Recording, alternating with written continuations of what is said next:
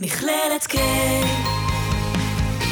בשביל החינוך. שלום לכם, וברוכים המאזינים לפודקאסט של המכללה האקדמית לחינוך על שם קיי בבאר שבע.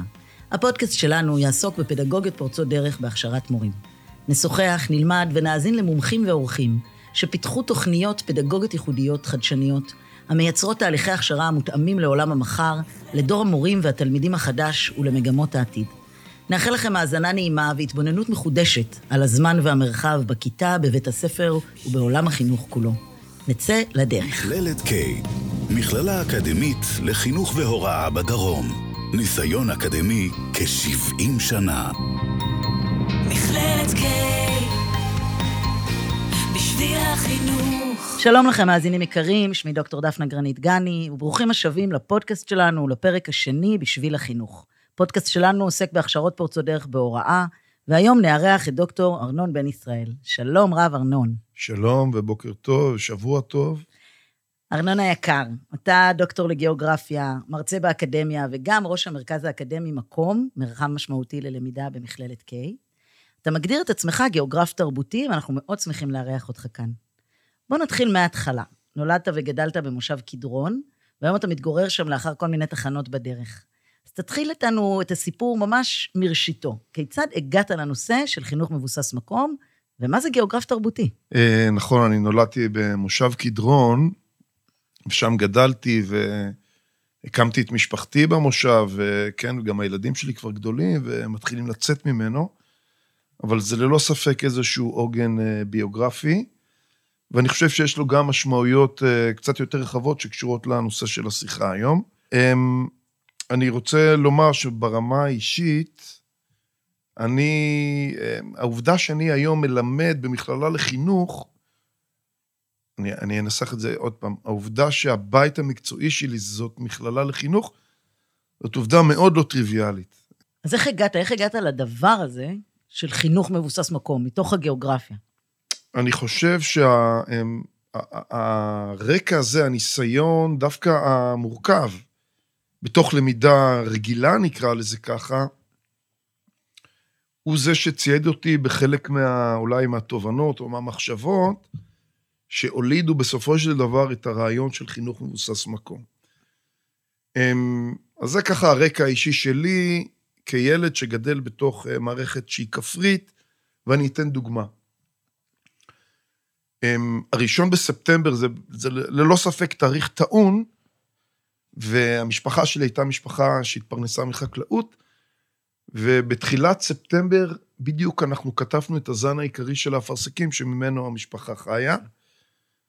והחוויה הזאת של לא ללכת לבית ספר כשכולם הולכים, ולקחת חלק באיזשהו, באיזשהו אמ, נקרא לזה לא פרויקט, אלא זה סוג של אורח חיים, שבו כל המשפחה מתגייסת לעבודה חקלאית, אמ, עם הרבה מאוד מפגש עם העולם האמיתי, עם עבודה, עם אמ, אנשים מבוגרים שבאים לעבוד איתנו. איזשהו גיוס כזה משפחתי, זה היה דבר מאוד מאוד חזק. אז זה מסוג הזיכרונות שאני חוזר אליהם כשאני מנסה להבין למה חינוך מבוסס מקום. ומה זה גיאוגרף תרבותי?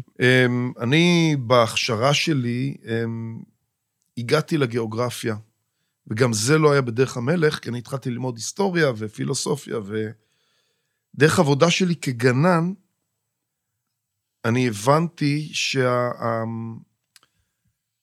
החיבור של אנשים, או המערכת היחסים שאנשים מקיימים עם המרחב, היא מאוד מאוד מעניינת. אה, כשאתה גנן, התפקיד שלך הוא לכאורה לבוא ולאסוף את העלים ולגזום את הצמחים, אבל מהר מאוד מגיע הפן האנושי, ואתה בעצם מוצא את עצמך עובד מול בני אדם, וחוקר גם את היחס שלהם אל הגינה שלהם, אל המרחב, אל העולם. ו- ואני חושב שדרך התובנות האלה אני מגיע לי לגיאוגרפיה. עושה תואר ראשון, שני בתל אביב, ובתואר שלישי מגיע אל הנגב. אמ, עכשיו, גיאוגרפיה זה מחקר של מקומות, בצורה מאוד מאוד פשוטה.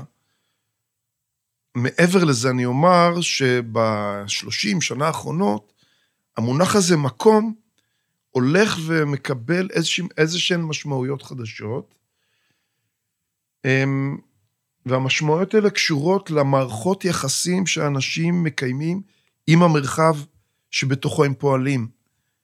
וזה מערכות יחסים מאוד מורכבות. אמ, כי האדם הוא גם מעצב את המרחב ומעניק לו אמ, איכויות שמשקפות אותו, את האידיאולוגיות ואת הערכים שלו. אבל בעת ובעונה אחת הבן אדם הוא גם מושפע מהמרחב, כן, שאותו הוא עיצב, והכל קורה תוך כדי באופן דיאלקטי.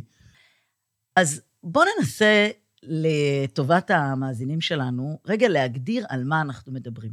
ההגדרה הנפוצה שאני משתמשת ומכירה אותה היטב, היא בעצם שאנחנו מדברים על חינוך שהוא על המקום, במקום ולמען המקום.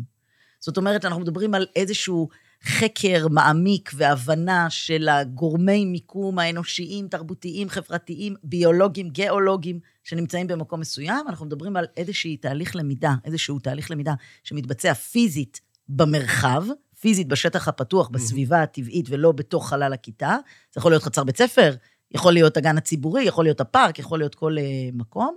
והדבר הנוסף זה שאנחנו מדברים על משהו שהוא למען, איזשהו, תה, איזשהו תהליך למידה. אנחנו מדברים, מבחינתי, בהגדרה שלי, על כל מעשה שמחבר בין רגש אוריינות ועשייה פיזית.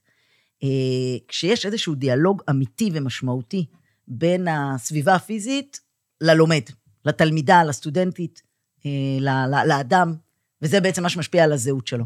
אז בוא תסביר לנו רגע מה, למה אתה מתכוון כשאתה מדבר על זהות, אה, על חינוך מבוסס מקום. אמ, טוב, אז הרעיון הוא באמת שיש המון המון הגדרות לזה, אין איזושהי אה, נוסחה אחת, וטוב שכך. אני הולך אחורה, אני הולך לגיאוגרפיה התרבותית, שבודקת את הקשר אמ, בין המרחב וההוויה. וכשאתה מבין שהמרחב הוא שחקן בעיצוב ההוויה, אתה מבין שחינוך הוא גם מרחבי. אה, חינוך הוא תלוי והוא מעוצב על ידי המאפיינים של המרחב שבתוכו הוא מתקיים.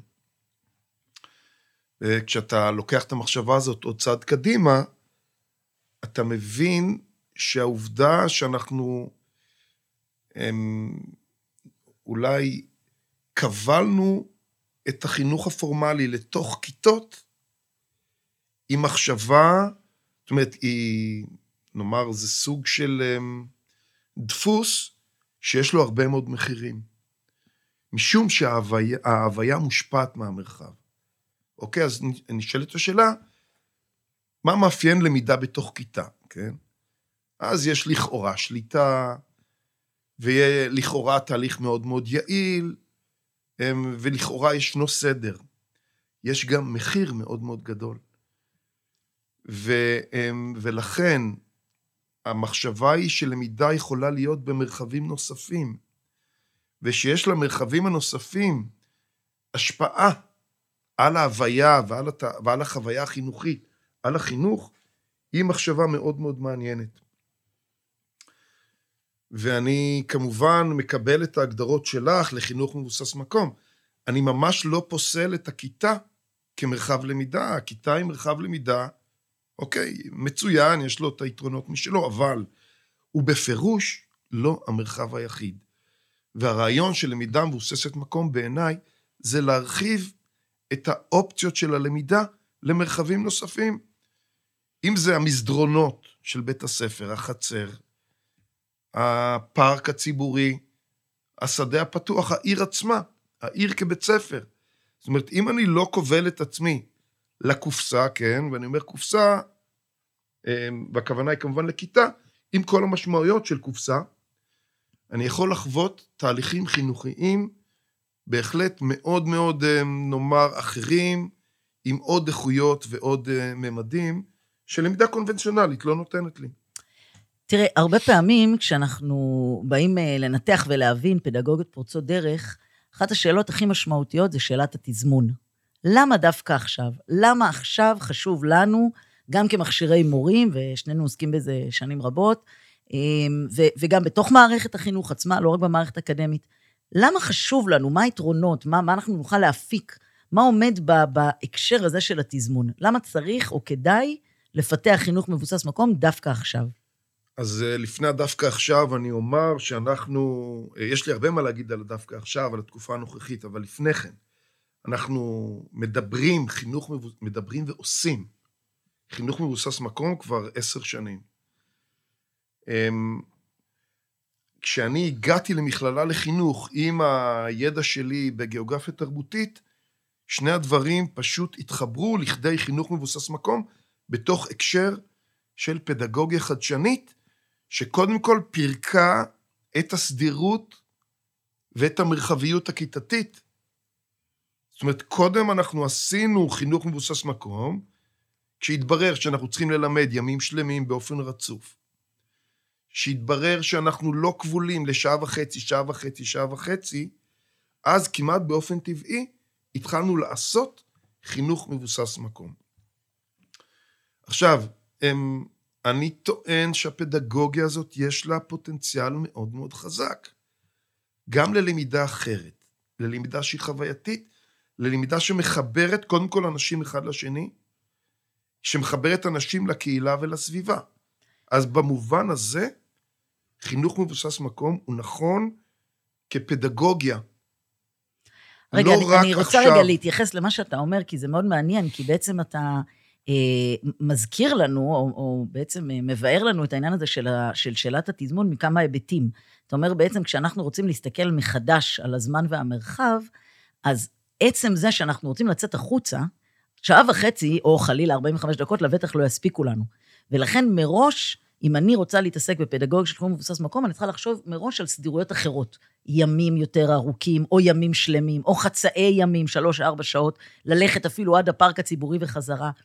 אם אני רוצה לייצר מצב שאני בכלל מלמדת למידה אינטנסיבית של חוויות מכוננות אה, ארוכות טווח, אז אני יכולה לפ- לפנות כמה ימים מהשבוע לאותו תהליך. וזה באמת מה שקרה אה, בכל מיני תוכניות שהובלנו כאן אה, במכללה, שבילים, נתיבים, תמורות ועוד. בוא נשמע עוד. אני, אני מאוד מאוד מסכים, זאת אומרת, הם, אוקיי, אנחנו, באמת התחום שאני ככה הקמתי פה מחדש במכללת קיי זה גיאוגרפיה. אבל בעיניי זה נכון בעוד דיסציפלינות. בגיאוגרפיה זה כאילו קצת יותר טריוויאלי. אבל מרגע שאנחנו התחלנו ללמוד במשך שבוע רצוף, האופציה שלה לצאת החוצה ולחוות מרחבים חדשים של חינוך, היא הייתה מאוד מאוד טבעית. גם ברמה הפרקטית, הדידקטית, זאת אומרת, במידה מסוימת, מסגרות הזמן והמרחב הם אלו שדחפו אותנו לעשות חינוך מבוסס מקום, וזה לא בא הפוך. ויש בזה בעיניי דווקא המון המון קסם.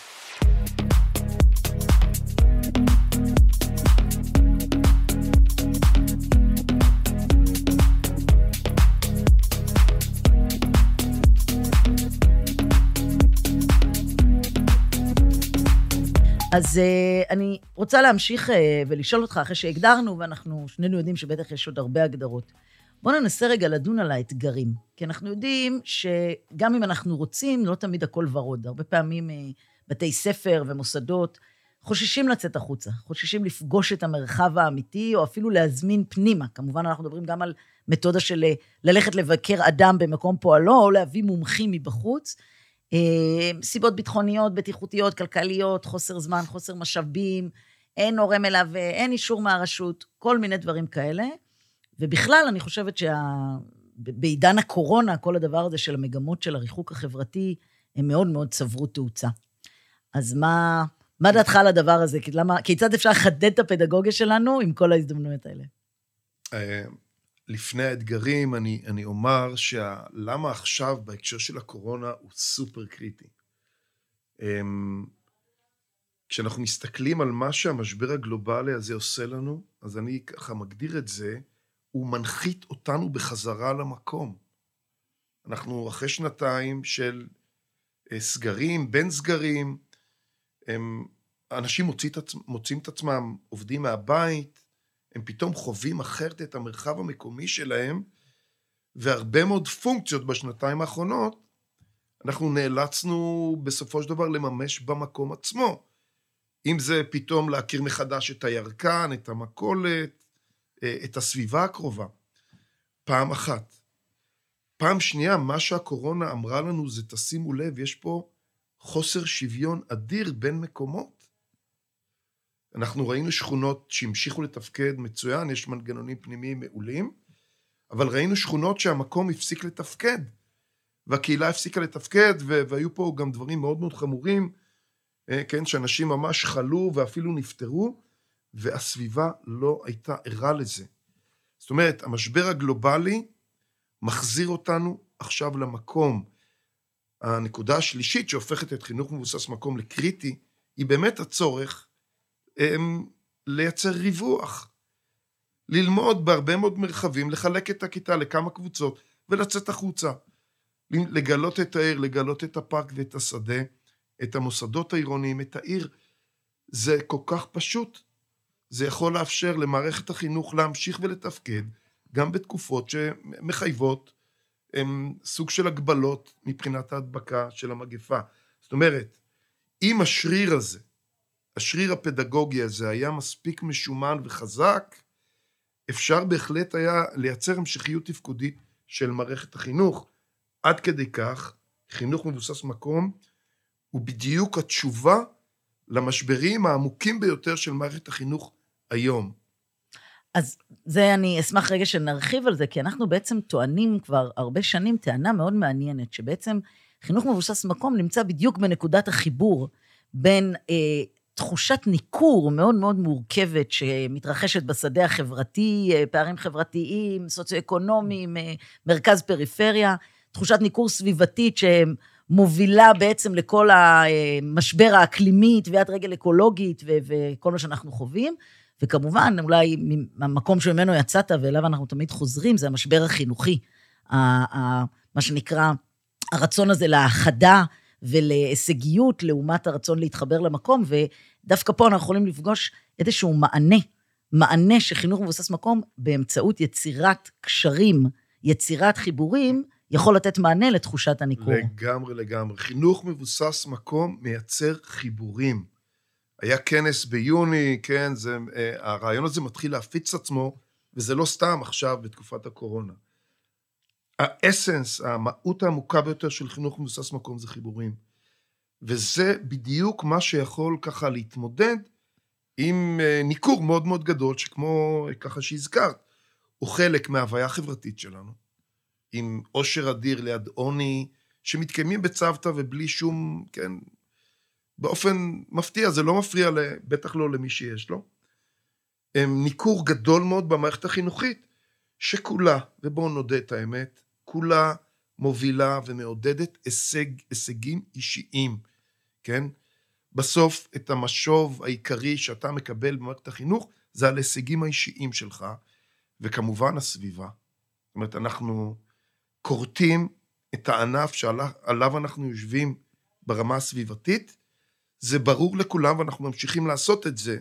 בעיניי זה מצב של הדחקה, הכחשה, והדחקה והכחשה, כולן יושבות על ניכור מאוד מאוד גדול בין האדם הפרטי ובין הדבר הגדול הזה שנקרא הסביבה. לכן חינוך מבוסס מקום, יומרני ככל שזה יישמע, הוא זה שאמור לבנות מחדש את החיבורים. פדגוגיה שמבוססת על חיבורים חדשים, בכל קנה מידה. למה חיבורים? כי היא מאתגרת את הגבולות. היא מאתגרת, אה, מאתגרת את הגבולות, את החציצות, את הגדרות ואת החומות שבנינו מסביב לעצמנו, וכמובן גם מסביב למוסדות החינוך שאליהם אנחנו שולחים את הילדים שלנו. אז בוא, בוא נמשיך בדיוק מהרעיון מה, הזה וננסה להגדיר למען המאזינים שלנו, שאני משערת שרובם אנשי חינוך, בכל מיני זירות, בין אם זה באקדמיה או בין אם זה בתוך מערכת החינוך, מורים, מנהלים, אה, יועצות. בואו ננסה רגע להבין מה אנחנו בעצם מציעים, מה התפקיד שלהם או מה אנחנו מציעים להם. בואו, ספר. אמ, אני חושב שקודם כל מה שאנחנו מציעים זה אה, לאתגר את הקיים, כן? אנחנו פה מאתגרים משהו שהוא התמסד, אוקיי? אמ, אנחנו מבטיחים חוסר ודאות, אנחנו אמ, מצפים לשליטה אחרת על תהליכי החינוך, אמ, המורה לכאורה מאבד פה את הכוח שלו, אבל בעצם הוא הופך להיות מנחה, הוא הופך להיות, אה, בעיניי הוא הופך להיות פדגוג. הוא מפסיק להיות מורה והוא הופך להיות פדגוג, והתחושה, תחושת חוסר הנחת והחשש שמלווה כל מהלך של חינוך מבוסס מקום, היא קיימת. אבל ככל שאתה מעז לייצר אותה, וככל שאתה חווה את הכוח של חינוך מבוסס מקום, אז ככה אתה למעשה מבין את הערך של זה. תסביר לנו רגע מה זה פדגוג, תסביר לנו מה אתה מתכוון. אני הולך פה לאטימיולוגיה. אמ, המילה הזאת, פדגוגיה, היא מגיעה מיוון, והמקור שלה הוא להוביל את הילד. וזה מגיע מאותם, אמ, כן, אותם עבדים שהובילו את הילדים לגימנסיה. זאת אומרת, פדגוגיה, באסנס שלה ובבסיס המילולי שלה, היא תנועתיות. יש בה תנועה. ויש בה תנועה אל איזשהו מקום וגם תנועה בחזרה. וכשאתה מבין שהתנועה, כן, היא הבסיס של החינוך, אז, אז אתה מאתגר את הגבולות. כי תנועה תמיד מאתגרת גבולות.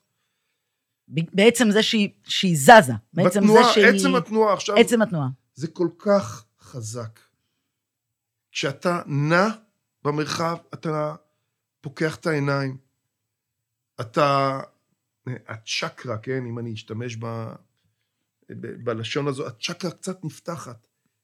כי אתה יוצא, כן, תרתי משמע, ממרחב הנוחות סלש הבית, ואתה מתחיל לנוע, ואתה לא יודע בדיוק מה תפגוש, את מי תפגוש, איזה חוויה תהיה לך.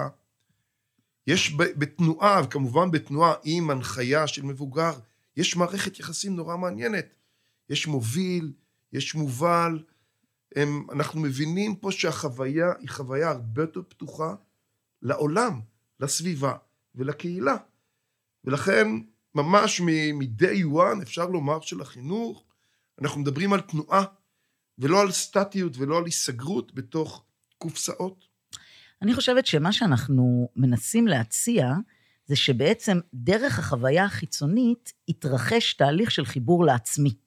זאת אומרת, כדי להתמודד עם תחושת הניכור שהזכרנו אותה והסברנו אותה מקודם, אני חושבת שהפדגוגיה הזאת מנסה לייצר, כשאתה מדבר על לצאת החוצה ולהרגיש דרך החושים שלי, גם את מזג האוויר וגם לשבת על הקרקע ולא על אה, שטיח בכיתה, וגם אה, אה, לפגוש אנשים ברחבי העיר, ועוד המון המון דוגמאות, אז כשאני מדברת על זה, אני מדברת על כל המפגש הזה בעצם יוצר אצלי את השאלות הרפלקטיביות שלי.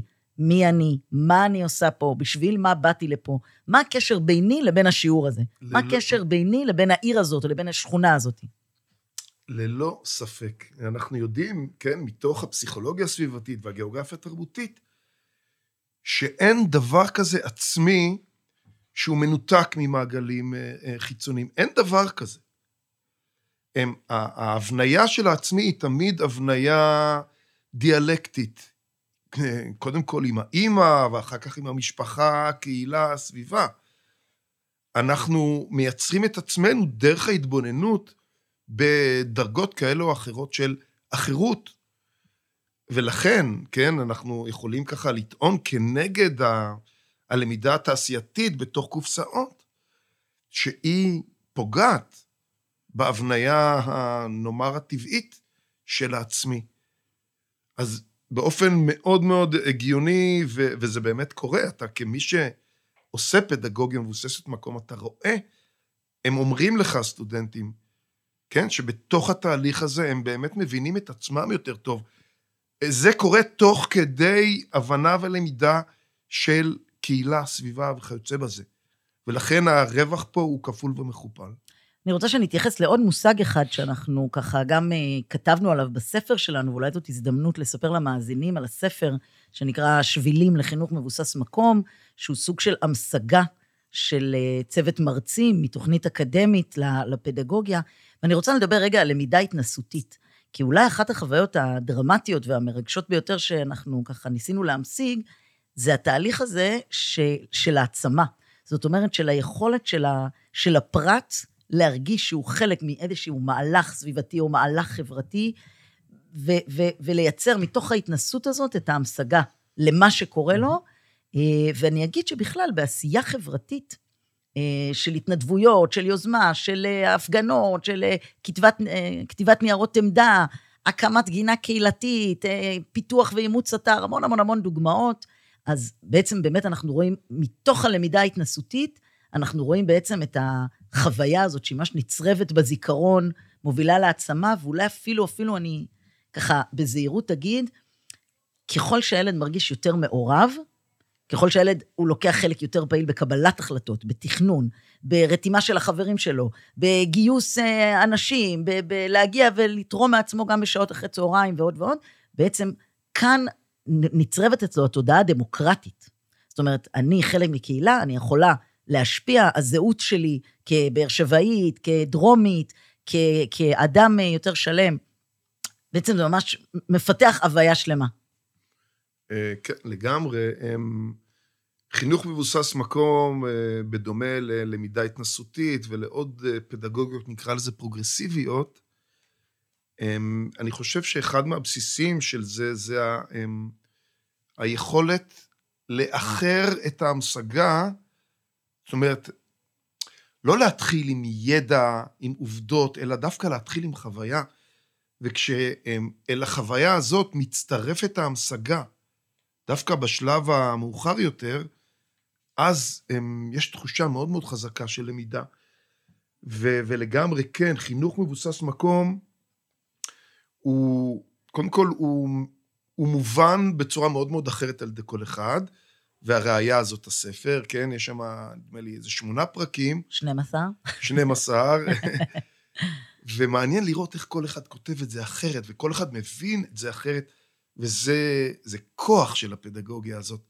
כי בסוף, במגוון, הכוח הוא במגוון. כי המגוון, המשמעות של המגוון היא שזה פגש כל אחד במקום אחר ובמקום המדויק לו, אוקיי? אז כן, בהחלט, ההמשגה מגיעה אחרי החוויה, ולמעשה שני העולמות האלה של חוויה, התנסות והמשגה, שזורים לגמרי אה, זה בזה. זה נקודה אחת. נקודה השנייה, שהיא היא בעיניי מאוד קריטית להבנת הכוח של חינוך מבוסס מקום. וזה העובדה היא שזה לוקח סטודנטים ותלמידים אל העולם האמיתי. יש משהו בכיתה, בבידוד הזה מהעולם האמיתי, שהוא מייצר אצל תלמידים וסטודנטים את תחושה של כאילו, של עלייה ליד, שלא בדיוק. וכשאתה יוצא עם ילדים ועם סטודנטים לעולם האמיתי, אתה, אתה, אתה מרגיש שהם מבינים שזה משהו רציני. ואני רוצה לתת דוגמה, אם יש זמן. אז כן, סיפור שאני ככה חוזר אליו מעת לעת, זה ההתנסות של הסטודנטים שלנו כמובילי תהליכי חינוך מבוסס מקום בבית ספר בשכונה בבאר שבע, ואחת הכיתות היותר קשות ומאתגרות יצאה לסיור סביב הנושא של סיפורי הצלחה מקומיים בשכונה. ואני ליוויתי אותם. וקבוצה מאוד תוססת ומאתגרת וקשה ככה ל... להחזקה, ואנחנו צועדים איתם בשכונה, והם כמובן מכירים את רוב הנקודות ציון, ואנחנו מגיעים ונכנסים ביום שישי בצהריים לדירה, לבית של אחד התלמידים, שהמת... שהמטרה היא שאבא שלו יספר על עצמו כמי שעובד במפעל ככה מכובד בדרום. וזה לצורך העניין סיפור הצלחה. ואני מלווה את הקבוצה ואני שומע את הילדים, את הילדים הכי פרועים והכי מאתגרים, ככה אומרים, אנחנו עכשיו נכנסים לבית שלו, וזה יום שישי, ו... ואני ככה מרגיש איך הם נאספים. והשיחה הייתה מרתקת, והייתה שם דממה וקשב גבוה מאוד מצד התלמידים, וזה היה נורא נורא מרגש. וכשאני מנסה לנתח לאחור את הכוח של אותו אירוע פדגוגי, אז הוא קשור להבנה של התלמידים שהם נכנסים עכשיו לבית של מישהו. הם פתאום בעולם האמיתי. הם כבר לא בכאילו, באנלוגיה, ב, כן, בפיילוט, לא. הם עכשיו יוצאים לעולם האמיתי. ויש לזה המון כוח, והכוח הזה קיים גם אצלנו, שאנחנו מובילים קורסים עם סטודנטים, ואנחנו מגיעים למפעלים, ואנחנו מגיעים לחממות של חקלאות, ולאתרי הטמנה ואתרי אה, אה, התפלת מים, ואתה רואה, אתה מרגיש את זה על סטודנטים שהם הם, אה, חווים חוויה יותר חזקה, מאשר, אה, כן, לדבר על אותם מקומות במצגת כזאת או אחרת. אני גם רוצה לספר על אה, דוגמה שאני ככה מרגישה שהייתה משמעותית אה, בהתפתחות, גם שלי כאשת- חינוך, אבל גם באמת אני... אה, אני רוצה לדבר על צעדת פלאי באר שבע. אני חושבת שלפני עשור וחצי בערך, הייתה תפיסה אחרת של התושבים כלפי העיר באר שבע. התפיסה הייתה שמי שמצליח עובר לתל אביב, והנותרים נותרים מאחור. והייתה מטרה מאוד מאוד גדולה, גם בחברה להגנת הטבע וגם, אה, וגם בעיר עצמה, בעירייה עצמה, לפתח בעצם את הזהות המקומית, את הזהות הסביבתית, את ההבנה וההכרה שזאת אה, עיר נפלאה ונהדרת, ואנחנו רוצים אה, לגור בה ולהישאר בה מתוך בחירה. ובעזרת דינה דוד, שהייתה ראש מנהל החינוך של היסודי, בעצם בנינו תוכנית שבה ילדי חטיבות הביניים הדריכו את ילדי כיתות ג', ד', אחרי שהם עשו תהליך שלם של היכרות עם השכונה שלהם, אה, באר שבע היא, היא בנויה כעיר גנים, זאת אומרת שיש ממש דרכים, כבישים מאוד מאוד רציניים, רציניים שמפרידים בין שכונה לשכונה, ולכל שכונה יש ממש מאפיין ייחודי לה, ופארקים ואתרים ואנדרטאות וכיכרות מאוד ייחודיים לכל שכונה בנפרד. אז ילדי החטיבה למדו ובנו בעצם הדרכה והדריכו את ילדי כיתות ג' ד' ביום מרוכז, והדבר הזה נמשך כמה שנים, ממש נהיה ממש חלק מתוכנית הלימודים העירונית. הדבר הזה שנקרא פלאי באר שבע, פעילות להכרת אתרי עירנו, יצאו על זה משחקים, יצאו על זה דברים, ואני לא יודעת אם זה בזכות זה, אני מאמינה שזה בזכות המון המון גורמים, זה אולי גורם אחד קטן, אבל היום באמת אפשר להרגיש את השינוי הדרמטי. היום אנשים מאוד מאוד גאים, שמחים ומאושרים, אפשר לראות את זה בכל השלטי חוצות, להיות תושבי באר שבע. הגעת הביתה, אה, באר שבעים קונים רק באר שבע, מבאר שבעים, זאת אומרת, הזהות המקומית הסביבתית היא מאוד מאוד נוכחת, אה, ויש שינוי מאוד דרמטי אה, בהקשר הזה.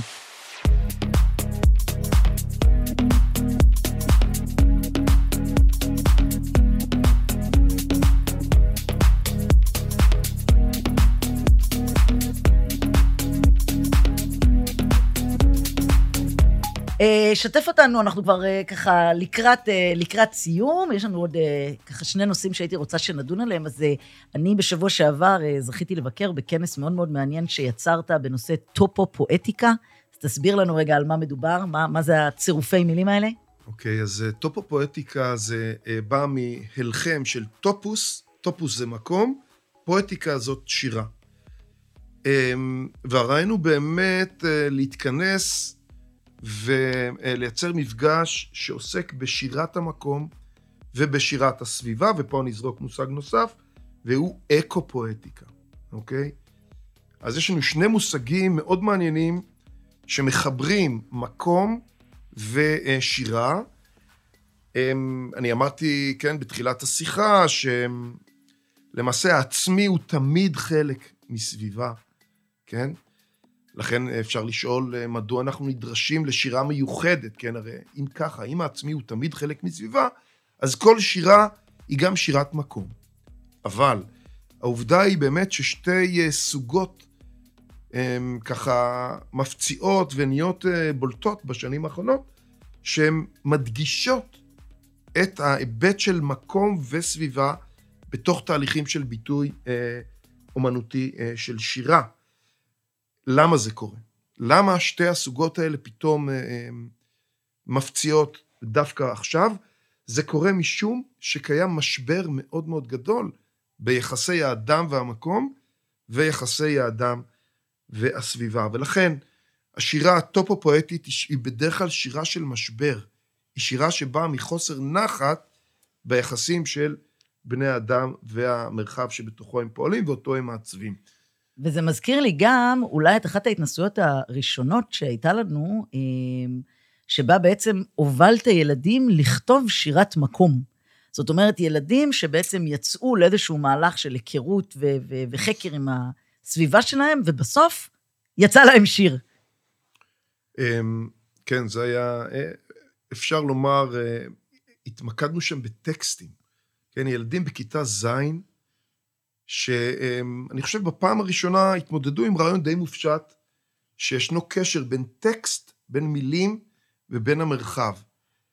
ואחרי באמת שיטוט מאוד מאוד ארוך ו- ומרתק, הם באמת זיהו במרחב סוגים שונים של טקסטים. והם התחילו להעמיק בהם ולמיין אותם ולחקור אותם, אם זה שמות רחובות, פרסומות, לוחות זיכרון וכיוצא בזה. בהמשך ולקראת סיום המהלך הזה, כל תלמיד בחר טקסט שהוא מתחבר אליו, והצטלם איתו בנקודה שאותה הוא בחר ביישוב שלו, וזה היה באמת אה, אה, מאוד מאוד מרגש. עוד מילה על טקסטים מתוך הערב של הטופו-פואטיקה שהיה בשבוע שעבר.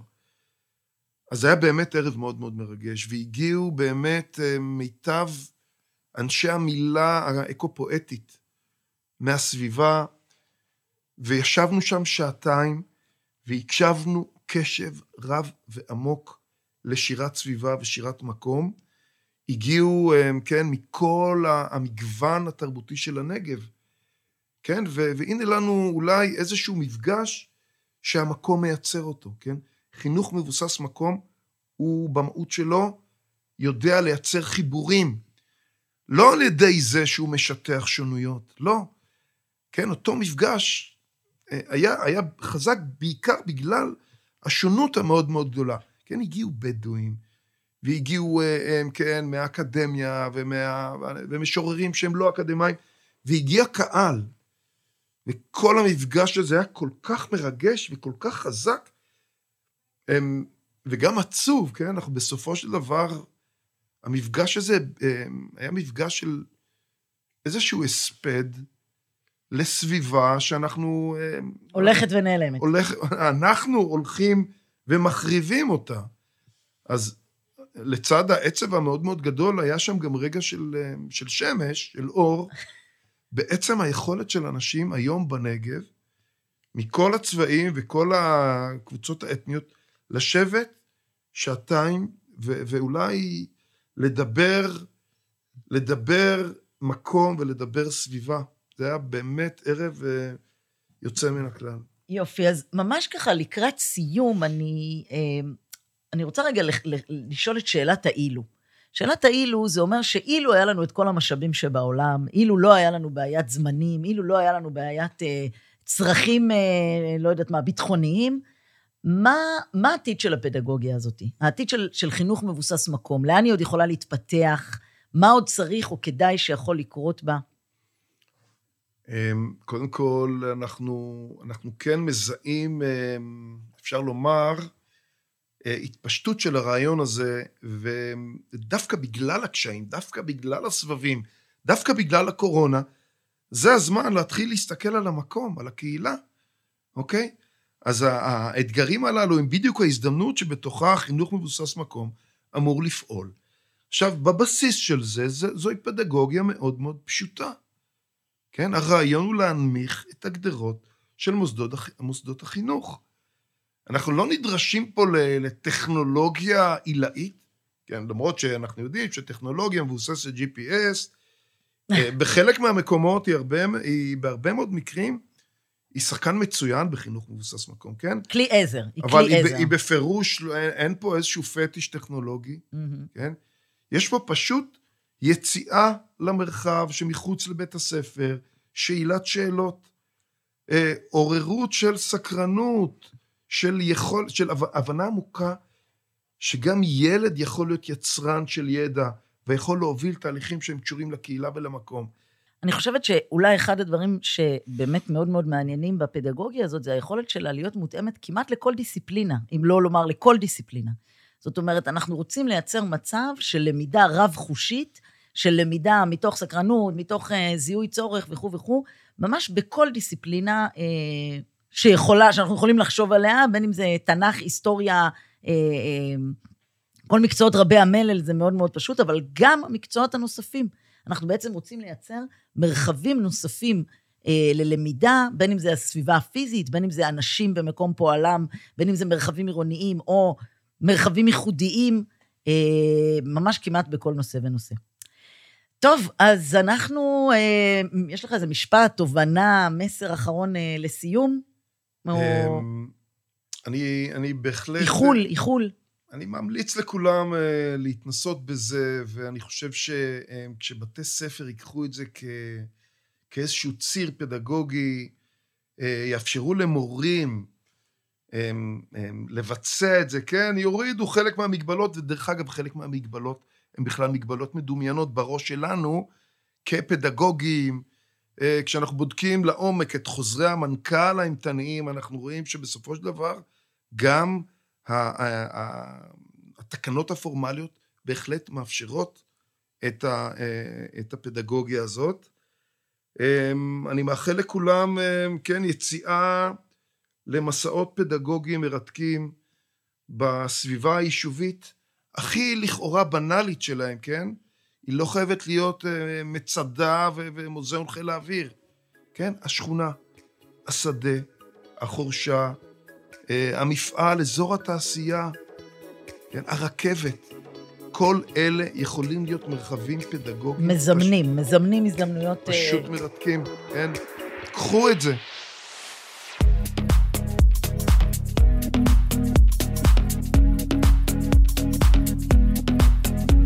תודה רבה לך, דוקטור ארנון בן ישראל, על השיח המרתק. תודה רבה לחגי גלילי, העורך היקר שלנו.